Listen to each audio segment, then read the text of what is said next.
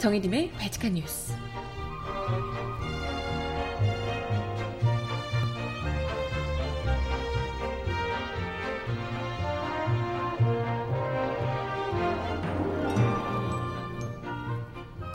여러분 안녕하세요. 발칙한 뉴스 정혜림입니다. 어제 저녁 태국으로부터 반가운 소식이 들려왔습니다. 태국 북부 치앙라이의 탐루앙 동굴에 갇혀 있었던 축구팀 소년 12명, 그리고 코치까지 모두 13명이 고립된 지 17일 만에 무사 귀환을 했습니다. 전원 모두가 마지막으로 남아있던 5명까지 모두 안전하게 동굴을 빠져나오며 정말 영화 같은 전원 생황이라는 기적이 완성됐습니다. 아, 너무나도 반가운 소식에 박수를 치고 가슴을 쓸어내리면서도 한편으로는 왜 우리는 우리 아이들을 구하지 못했을까 이런 자책도 함께 들었는데요. 이 기적 같은 생환, 전원 생환을 만들어냈던 수많은 숨은 영웅들이 참 많았다고 하네요. 음악 듣고 와서 오늘 이야기 함께 나눠보겠습니다. 첫 곡으로요, 쇼니 부르는 Way Back Home, Way Back Home 듣고 옵니다. 신청곡 있으신 분 주세요.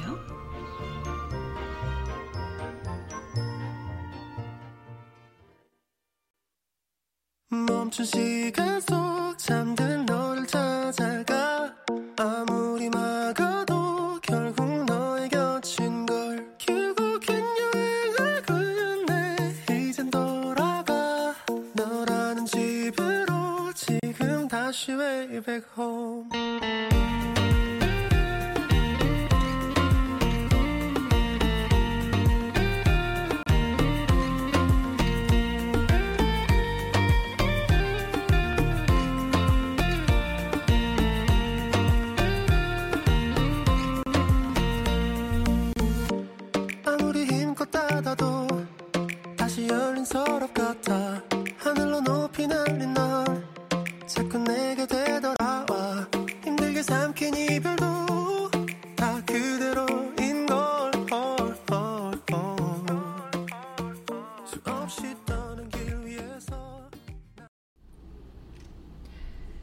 쇼니 부르는 Way Back Home이라는 곡. 이제 가족들을 만나고 집으로 돌아갔을 소년들을 생각하면 첫 곡으로 전해드려 봤고요.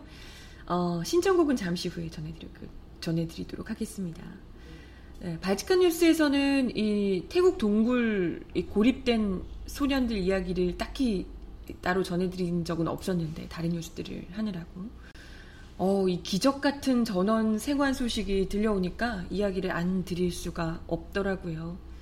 보면서 아니야 다를까 딱 보면서 야 이거 영화 되겠네 했는데 바로 지금 할리우드에서 영화 제작한다는 얘기가 벌써 들리더라고요.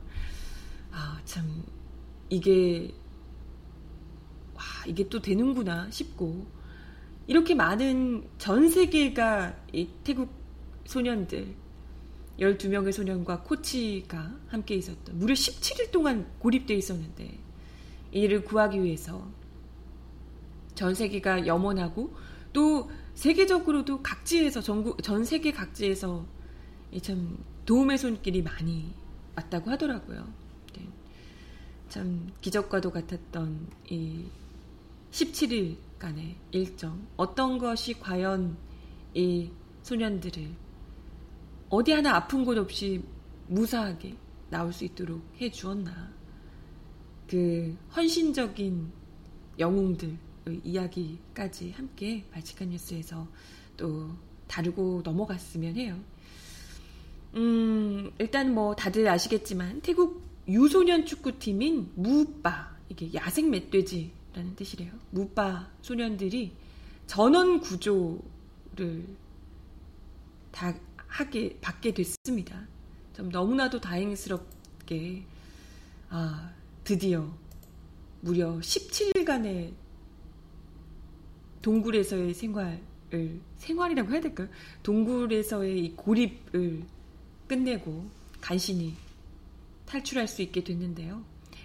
구조 사흘째였던 어제 저녁에 마지막으로 남아있던 다섯 명이 동굴로 동굴을 빠져나오면서 전원 생환을 하게 됐습니다.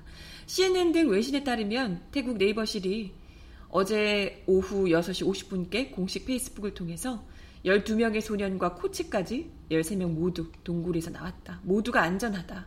구조는 오전 10시께 시작됐고 6시간 만인 오후 4시 10분께 첫 구조자가 동굴에서 나왔고 3시간 동안 남아있던 4명까지 모두 안전하게 구조돼서 병원으로 이송됐다. 해군 잠수부와 의사 등 4명도 곧 빠져나올 것이다. 라고 전했습니다. 앞서 8일부터 9일 이틀간 4명씩 총 8명이 구조됐지만 이날은 5명을 한꺼번에 구해야 되는 상황이라서 가장 도전적인 작전이 될 것이다. 이런 전망이 나왔었습니다. 네. 나머지 이 그 소년들을 비롯해서 모두가 다 안전한 건강한 상태에서 다 이제 빠져나올 수 있었고요. 그리고 17일간의 고립 상태에서도 다들 건강한 상황이라고 합니다. 이 유소년 축구 클럽에 소속되어 있는 이 친구들이 코치와 함께 지난달 23일에 동굴에 들어갔다가 폭우 때문에 갑작스레 내린 폭우 때문에 고립이 됐고요. 구조대가 이들을 발견하기까지 열흘 동안 열흘이 지나고 나서는 그래도 이제 밖에서 구조를 하기 위한 이런 게 좀 있었는데 그 열흘 동안 버티는데도 굉장히 어려웠을 거잖아요. 근데 그동안도 뭐 과자를 나눠 먹고 이렇게 하면서 간신히 간신히 버텼다고 합니다. 네. 아무튼 참 다행스럽게 열흘을 그래도 버텼기 때문에 구조대가 어쨌건 도착하고 데리고 나올 때까지도 무사히 버틸 수 있었기 때문에 열흘 동안 또 이렇게 버티게 해준 가장 중요한 인물로 꼽히는 인물이 바로 또 액, 액가본 찬따윙 아, 이름이 예, 발음하기 힘든데 액가본 찬따윙이라는 25살 코치입니다. 이분이 이 청년이 정말 하, 정말 진정한 영웅이라고 찬사를 받고 있더라고요. 이 원래는 이제 당초에는 왜 거기까지 가가지고 이 사단을 만들었냐 코치가 애들이 왜 거기 데리고 갔냐 이런 이제 비난 어린 목소리도 있었거든요. 그런데 이 청년이 코치가 그 안에서 열흘 동안 있는 동 있는 동안 과자를 막 나눠 먹고 하면서 그것도 구조대가 언제 이게 올지 자기들이 발견될지 이런 걸 모르는 상황이잖아요. 이런 상황에서 과자를 조금씩 조금씩 나눠 먹도록 하고 아이들에게 명상을 가르치면서 그리고 행여라도 복통을 일으킬까봐 흙탕물 대신 천장에 고여있는 이제 맑은 물을 마시도록 하고 체내 에너지를 비축하는 방법 이런 걸 이제 아이들에게 가르치며 정신적으로도 솔직히 아이들만 있었으면 굉장히 힘들었을 거예요. 이게 버티지 못했을 겁니다. 근데 딱 믿고 의지할 수 있는 코치가 아이들에게 이렇게 과자를 나눠 먹게 하고 본인은 9일 동안 아무것도 못 먹었다고 하면 공복 상태였다고 해요. 그럼에도 불구하고 끝까지 아이들에게 신뢰를 주면서 아이들이 보살피고 그리고 이제 편지를 밖에 구조대 구조대가 아니고 이제 어쨌건 도착했을 때 그 아이의 부모들에게 자기가 끝까지 아이들을 책임질 테니까 걱정하지 마시라고 이렇게 편지까지 내보냈 보냈다고 하더라고요. 그래서 아 참 부모들 입장에서도 아이들끼리 이렇게 해가지고는 절대 버티기가 쉽지 않았을 겁니다. 특히나 특히나 이 고립된 상황에서 정신적으로 굉장히 그 얼마나 두렵겠어요. 그런데 이 코치 코치라고 해봤자 25살이에요. 이 성인이라고 해도 25살. 그분 역시도 참 젊은 나이일 텐데 그럼에도 불구하고 이 아이들을 잘 추스리고 희망을 주고 본인은 이제 거의 뭐 공복 상태에서 열흘 가까이 버티면서 이렇게 참 기적적 생활의 정말 가장 큰 공로자가 될 수 있었습니다. 너무나도 참 대단한 청년이 아닐 수가 없고 그리고 이 마지막 아이들 이 구조가 될 때까지 본인이 제일 마지막까지 남아 있었다고 해요. 그래서 아이들 다 내보내고 나서 마지막 끝까지 마지막까지 자기가 마지막에 나가겠다라고 해서 제일 마지막으로 나가게 됐다고 하고요. 아이들을 계속해서 안정시켜주고 거기다가 마지막까지 보내고 나서 그래서 그런지 이 선생님의 코치의 이런 게 뭐랄까요 제대로 된 안 보살핌 덕분에 아이들이 17일 동안이나 동굴에 있었음에도 불구하고 모두가 건강하고 열조차도 없고 정신적인 부분에서도 굉장히 양호했다고 합니다. 정말로 헌신적인 보살핌이 그야말로 빛을 본 상황인데요. 이 에카폰 코치가 10살 때 부모를 잃고 고아원에서 지냈다가 12살 때부터 10년간 수도승으로 살았던 사람이라고 하네요. 참, 네. 그리고 3년 전부터 아픈 할머니를 돌보기 위해서 수도승으로서의 삶을 접고 치앙라에 와서 무빠 축구팀의 보조 코치로 일을 했다고 하네요. 참. 너무너무 대단하고, 이 코치가 정말 아니었다면 어떻게 했을까, 아이들이 싶고, 네, 그러네요. 아무튼, 학부모들도 절대 코치가 처벌받기를 원하지 않는다라고 입장을 밝혔다고 하네요. 아, 얼마나 처음에야 좀, 어, 왜 데리고 갔어? 라고 했겠지만, 얼마나 지금에는 또, 얼마나 든든하고 감사할까 싶습니다. 그리고 이 아이들을 구조하기 위해서 태국 잠수부 40명, 해외 전문가 50여 명이 투입됐다고 하네요.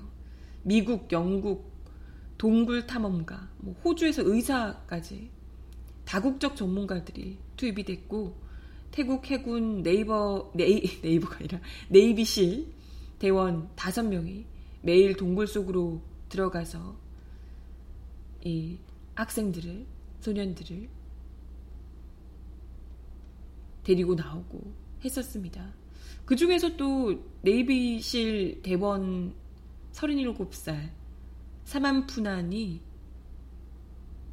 이 안타깝게도 의식을 잃고 숨지는 일이 발생하기도 해서요. 참, 꼭 이럴 때 있잖아요. 왜, 누구 한 명 뭐 구한다고 잠수부 이렇게 가시, 하셨다가 목숨을 잃거나 이렇게 되면 거기 또 비난이 막 쏟아지거든요.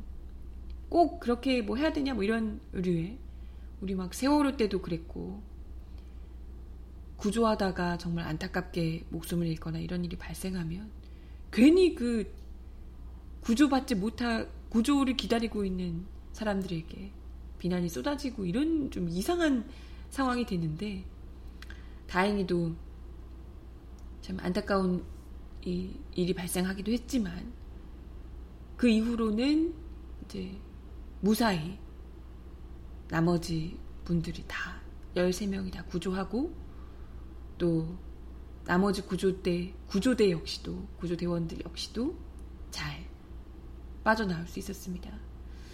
그래서 뭐 의사부터도 뭐 잠수 가능한 의사가 들어가셔서 또 네이비실 요원들도 이제 소년들 곁을 지키면서 같이 구조를 위해서 애써주셨다고 하는데, 아무튼 뭐, 전 세계가 관심을 집중하며 이 소년들이 빠져나오길 학수 고대를 했고요. 또 이게 전 세계에서 쏟아지는 관심이나 이런 것들이 응원의 메시지가 또 큰 도움이 되지 않았을까 싶어요. 그래서 뭐 영화로 만든다는 얘기부터 시작해서 뭐 메뉴에서는 영국 프로축구 프리미어리그 이 팀인 맨체스터 유나이티드에서 이 친구들이 유소년 축구팀이잖아요. 그래서 홈 구장이 이 유소년 축구팀의 생존자들 홈 구장에 초청하고 싶다라고 또 뜻을 밝히기도 하고 했다고 합니다. 근데 뭐, 네. 이제 건강하게 모두가 또 가족 부모로 돌아와서 좋은 일들만 이제 영화화도 되고 좋은 일들만 있지 않을까 이런 생각이 들어서 참 너무 반갑고 너무 다행스럽고 했습니다. 그러면서도 어, 여기에 이게 지금 그냥 단지 기적이 있어서가 아니잖아요. 여기에 그 정말 헌신했던 코치가 있었고 전국 각지에서 전 세계에서 모여들어서 정말 신중하게 아이들을 구조하기 위해서 적극적으로 애썼던 구조대들이 있었고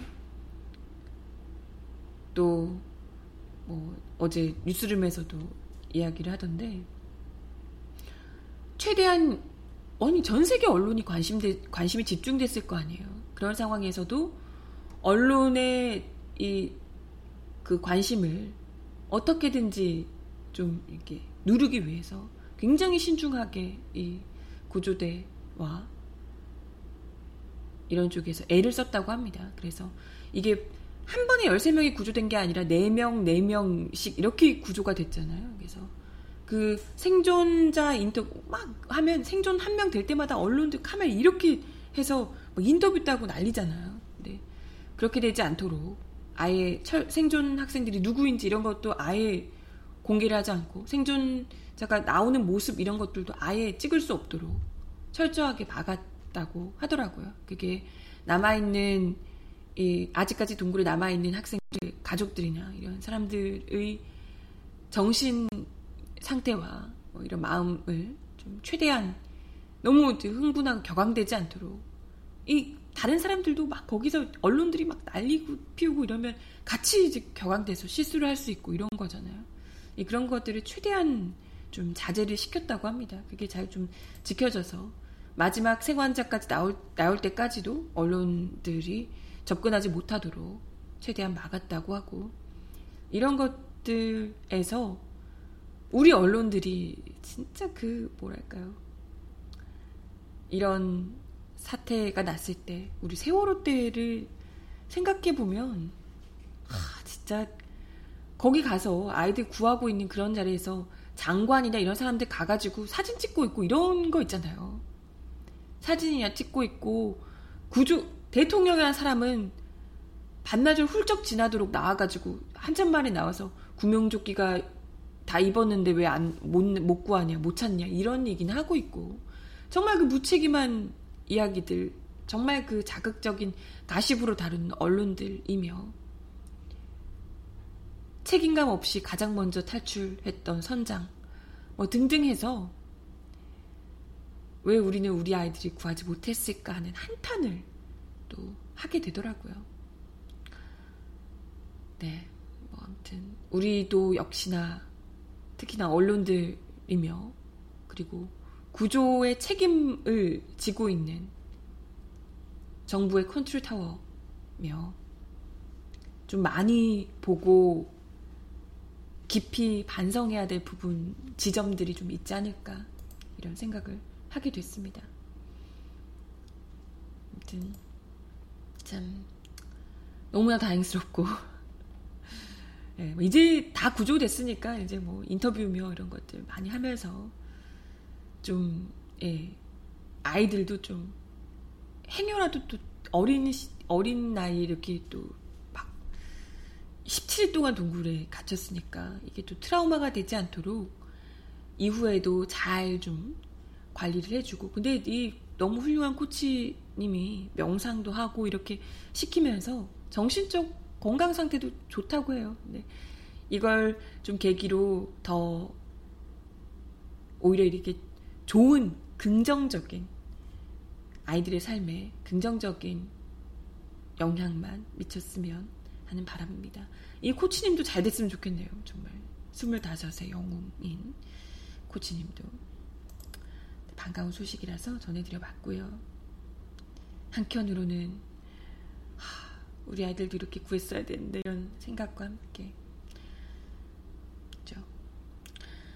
음악 하나 더 듣고 오겠습니다. 나오미의 스톰 네 신청하셨는데요. 듣고 올게요. Yeah, it's another one. She coming at you a little bit different this time. Let's do this we ain't never done before. That you never heard before. And this is what you've been waiting for. Stone. S-T-O-R-N. I really don't understand. I'm telling you once again that I want you back, so please be right back. S-T-O-R-N.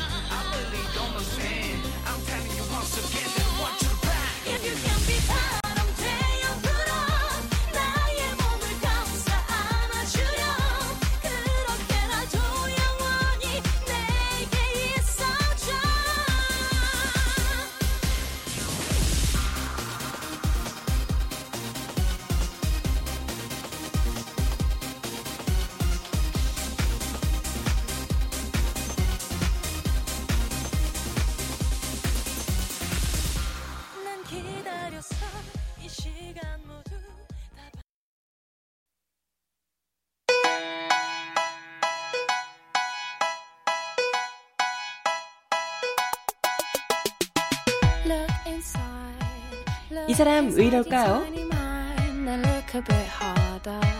Cause we're so uninspired, so sick and tired of all the hatred you harbor.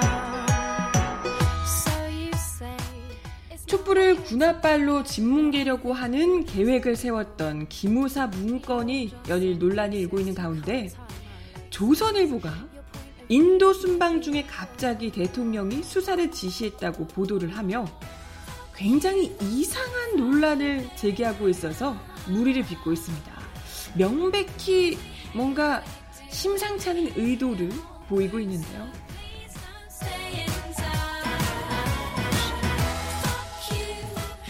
조선일보는 사면 전면을 털어서 기무사 문건의 전말과 의혹이라는 문패를 달고 개엄 문건, 군이 실행 목적으로 기획, 민주의원 질의의 작성이라는 큰 제목을 달아 보도했습니다.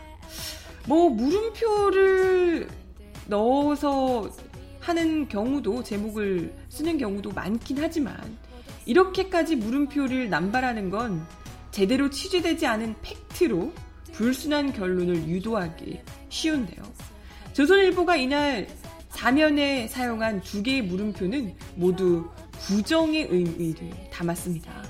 군이 실행 목적으로 기획 이라는 제목은 탄핵 판결 후 극단적 치안 불안을 가정해서 작성했지 결코 실행 목적으로 문건을 만들지 않았다는 뜻으로 불안을 가정해서 작성한 거지 절대 실행하려고 한 게 아니다.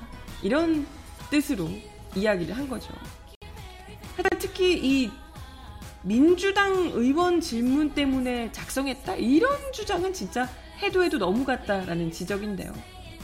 민주의원 질의 작성이라는 질문은 해당 문건이 이철희 의원 더불어민주당 민주당 의원이 계속 내놓으라고 질의를 요구하니까 그제서야 군이 없는 걸 만들어서 내놨다 이런 뜻으로 이게 말이야? 어?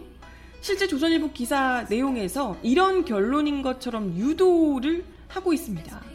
이철희 의원은 2016년 11월 23일과 2017년 2월 14일, 23일 세 차례에 걸쳐서 위수령 폐기와 관련해 국방부에 질의하고 자료를 요구했다. 이에 대해 한민구 전 장관은 당시 합동참모본부와 국방부 법무관리관실에 위수령에 대한 법리 검토를 시켰다. 이때 조현천 당시 기무사령관이 한 전 장관에게 우리도 위수령에 대해 검토해 보겠다고 제안하자 한 전 장관이 지시를 내린 것으로 알려졌다. 라고 이야기를 하고 있습니다. 이 문장만 읽으면 민주당 이철희 의원이 하도 요구해서 전 장관이 국방부와 기무사가 해당 문건을 만들어 본 것이라는 식으로 이야기를 하는 겁니다. 물타기도 이런 물타기가 없죠. 아니 없는 거 그럼 만들어냈단 얘기예요? 그게 말이 되니? 어? 없는 문건을 만들어냈단 얘기야? 여기에 그치지 않습니다. 조선일보는 이날 탄핵 찬반 세력 국가 전복 상황 때 군은 어떻게 해야 하나 이런 제목의 사설까지 실었습니다. 사설 제목부터가 그럼 군은 어떻게 하라는 거냐라는 문건 작성의 정당성에 문건 작성 이 정도는 해야지라고 힘을 실어주고 있는 내용인데요. 이 사설에서 적어도 군의 입장에서는 국가 전복 마비 상황이 실제 벌어질 경우에 대비한 비상 계획과 법적 절차 등을 검토조차 하지 않을 수는 없었을 수 있다. 열심히 쉴드를 치고 있는 거죠.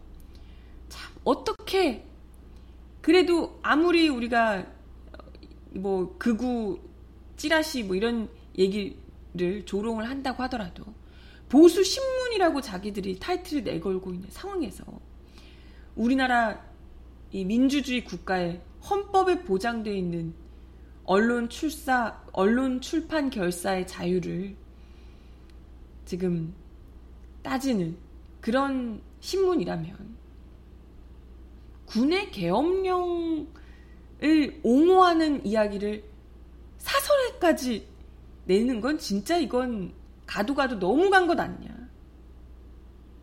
이런 얘기를 하지 않을 수가 없습니다. 어떻게 해도 해도. 물론 조선일보가 그간의 두 번의 쿠데타를 부역했던 세력들과 착 달라붙어서 그 세력들의 어떻게 보면 어, 부역해서 함께 같이 부역해서 여태까지 살아왔던 새를 더 불려왔던 그런 신문이기 때문에 이런 이야기를 하고 있는 거지만 야 아무리 그래도 2018년도에 신문이 대놓고 이렇게. 그럼 군이 어쩌라고? 그렇게 탄핵될지도 모르는 상황에 계엄령 정도는 세워야 되는 거 아닌가? 라고. 아니 그래서 그러면 조선일보는 노무현 대통령이 그때 탄핵되는 만에 했을 때 군이 계엄을 해야 한다고 했을까요? 그랬을까? 너무 궁금하네. 그때는 뭐 당장 탄핵시켜야 된다라고 했겠죠. 참, 아무튼 대단한 신문이야. 조선일보 이런 이런 걸 신문이라고 아직까지도 아휴 참. 음악 하나 더 듣고 오겠습니다. 방탄소년단의 노래 Fake Love 듣고 올게요. 널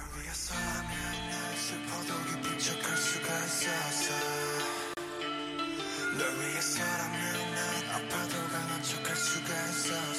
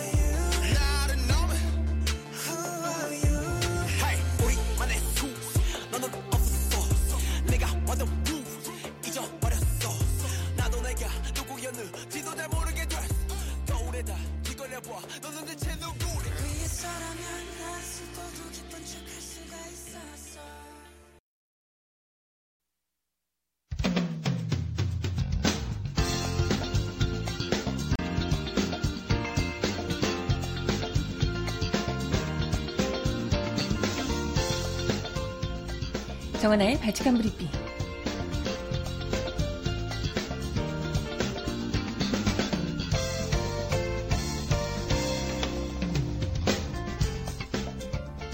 첫 번째 소식입니다. 검찰이 국군 기무사령부가 탄핵 촛불 집회 때 계엄령 검토 문건을 작성한 사건을 배당하고 수사에 착수했습니다. 서울중앙지검은 오늘 시민단체인 군인권센터가 전날 조현천 전 기무사령관과 소광원 기무사 참모장을 내란 예비 음모 및 군사 반란 예비 음모 혐의로 고발한 사건을 공안 2부에 배당했다고 밝혔습니다. 센터 측은 시민들이 세계사에 유례없는 평화 시위로 부당한 권력에 대항하는 동안 군은 탱크와 장갑차를 동원한 박근혜 친위 쿠데타를 기획하고 있었던 것이라고 문건 공개 후에도 증거를 인멸할 수 있는 위치에 있는 소 참모장을 강제 수사하지 않은 군 검찰이 향후 수사를 잘 이끌어 나갈 수 있을지 의심스럽다며 민간 검찰에 고발장을 제출하는 이유를 밝혔습니다.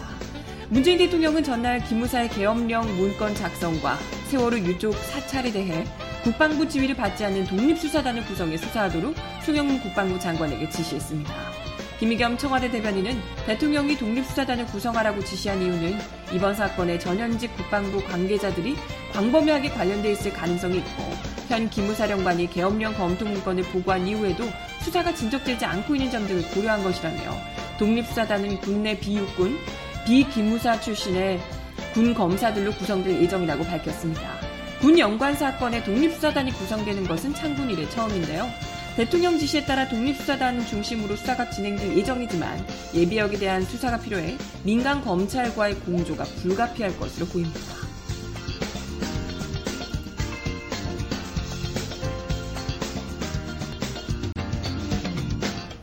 다음 소식입니다. 국회가 42일 만에 제20대 국회 후반기 의장단 및 상임위원회 위원장 배분을 합의했습니다. 이른바 알짜 상임이라고 불리는 법제사법위원회 위원장을 전반기 국회 마찬가지로 자유한국당이 또 가져가네요. 이 뭐야 진짜 이거. 더불어민주당, 자유한국당, 바른미래당, 평화정의 의원 모임은 어제 20대 국회 후반기 의장단과 상임위원회 배분에 합의했습니다. 국회의장은 더불어민주당이 맡고 부의장 2는 자유한국당과 바른미래당에서 맡기로 했다고 뭐 다 내준 거 아니겠어요? 국회의장과 부의장 선출을 위한 본회의는 7월 13일 오전 10시에 진행합니다. 국회의장과 상임위 배분은 관례대로 원내 의석수에 따라 18개 상임위 중 민주당 8곳, 한국당, 자유한국당 7곳, 바른미래당 2곳, 평화정의 모임 1곳을 나눠 맡았습니다. 각 상임위 위원장 배분을 살펴보면 더불어민주당에는 운영위원회, 기획재정위원회, 정무위원회, 과학기술정보방송통신위원회, 국방위원회, 여성가족위원회, 행정안전위원회, 문화체육관광위원회 위원장이 배정됐습니다. 자유한국당에는 법제사법위원회, 국토교통위원회, 예산결산특별위원회, 하, 다국적인데 외교통일위원회, 보건복지위원회, 산업통상자원 중소벤처기업위원회, 환경노동위원회 위원장이 배분됐습니다. 바른미래당은 교육위원회와 정보위원회, 평화정의위원 의원 모임은 농축산 식품 해양수산위원회 위원장을 맡게 됐습니다. 하, 참 벌써부터 걱정되네요. 원구성과 함께 각 상임위 배분이 끝난 뒤 법사위, 환노위, 보건복지위 등을 자유한국당이 배정받은 것에 대해서 우려가 나왔는데요. 정의당은 전반기 20대 국회에서 여야가 합의한 각종 법안이 법사위에 막힌 책임은 현재 피의자 신분의 권성동 전 법사위원장과 자유한국당 소속 법사위원들에게 있다. 아무런 안전장치 없이 법사위가 또다시 상원으로 군림하면서 국회를 마비시킬 가능성이 농후한 셈이다. 국민과, 국민의 삶과 밀접한 환노위와 보건복지위에서 우편향의 반개혁 정책과 입법이 강행되지 않을까 우려된다라고 밝히기도 했습니다.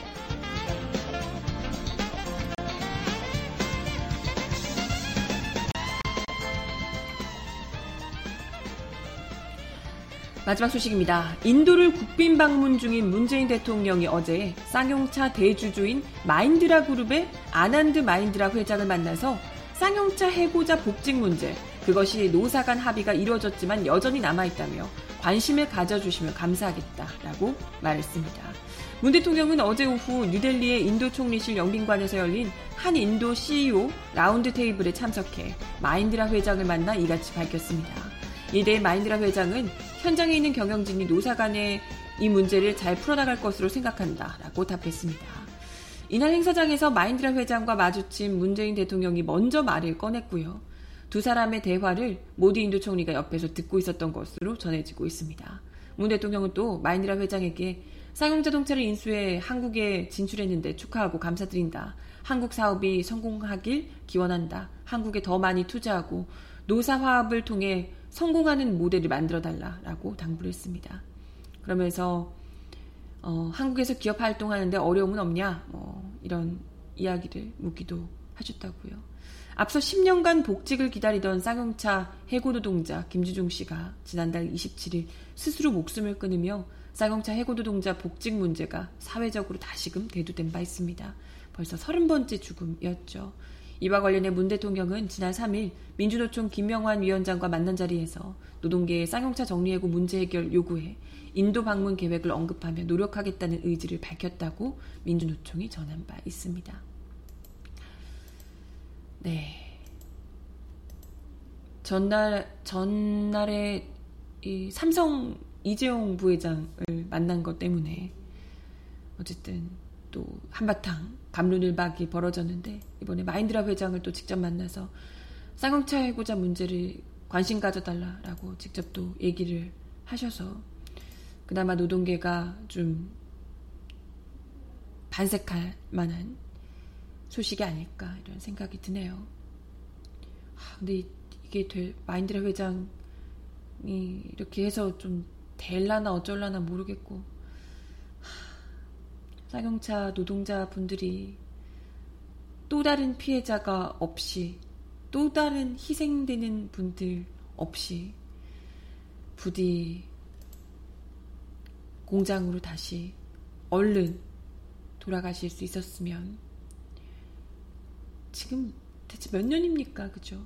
무려 10년간 복직을 기다려온 간진 간절히 기다려온 분들입니다. 법적으로도 이미 돌아가라고 돌아갈 수 있게 하라고 했는데도 불구하고 노사 합의까지 해놓고도 복직 일정을 계속해서 미루고 있는 사측에 분명히 이제는 좀 애둘러가 아니라 조금 더 확실한 목소리를 내야 할 때인 것 같습니다. 아이고 참. 어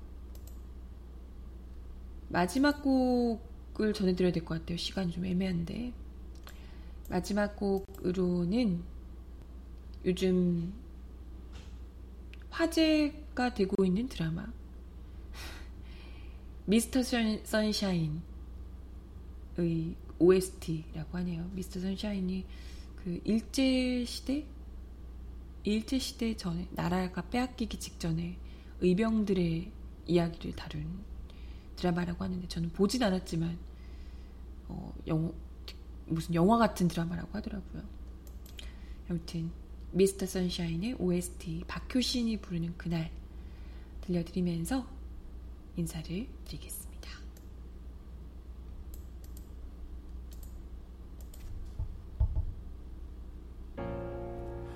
잔인한 햇살에도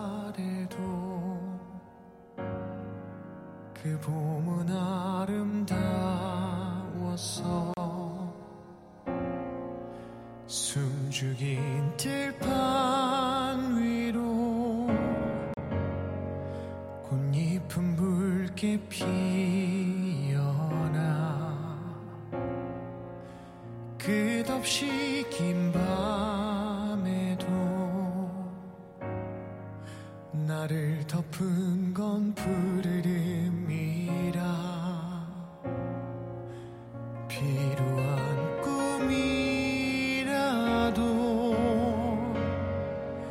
다시 떠나리라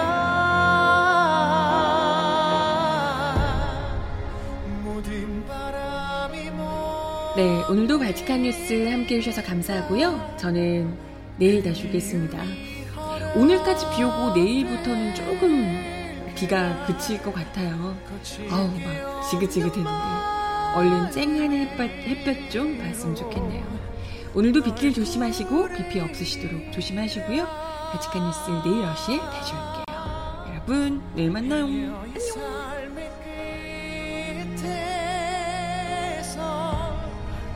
어쩌면 오지 못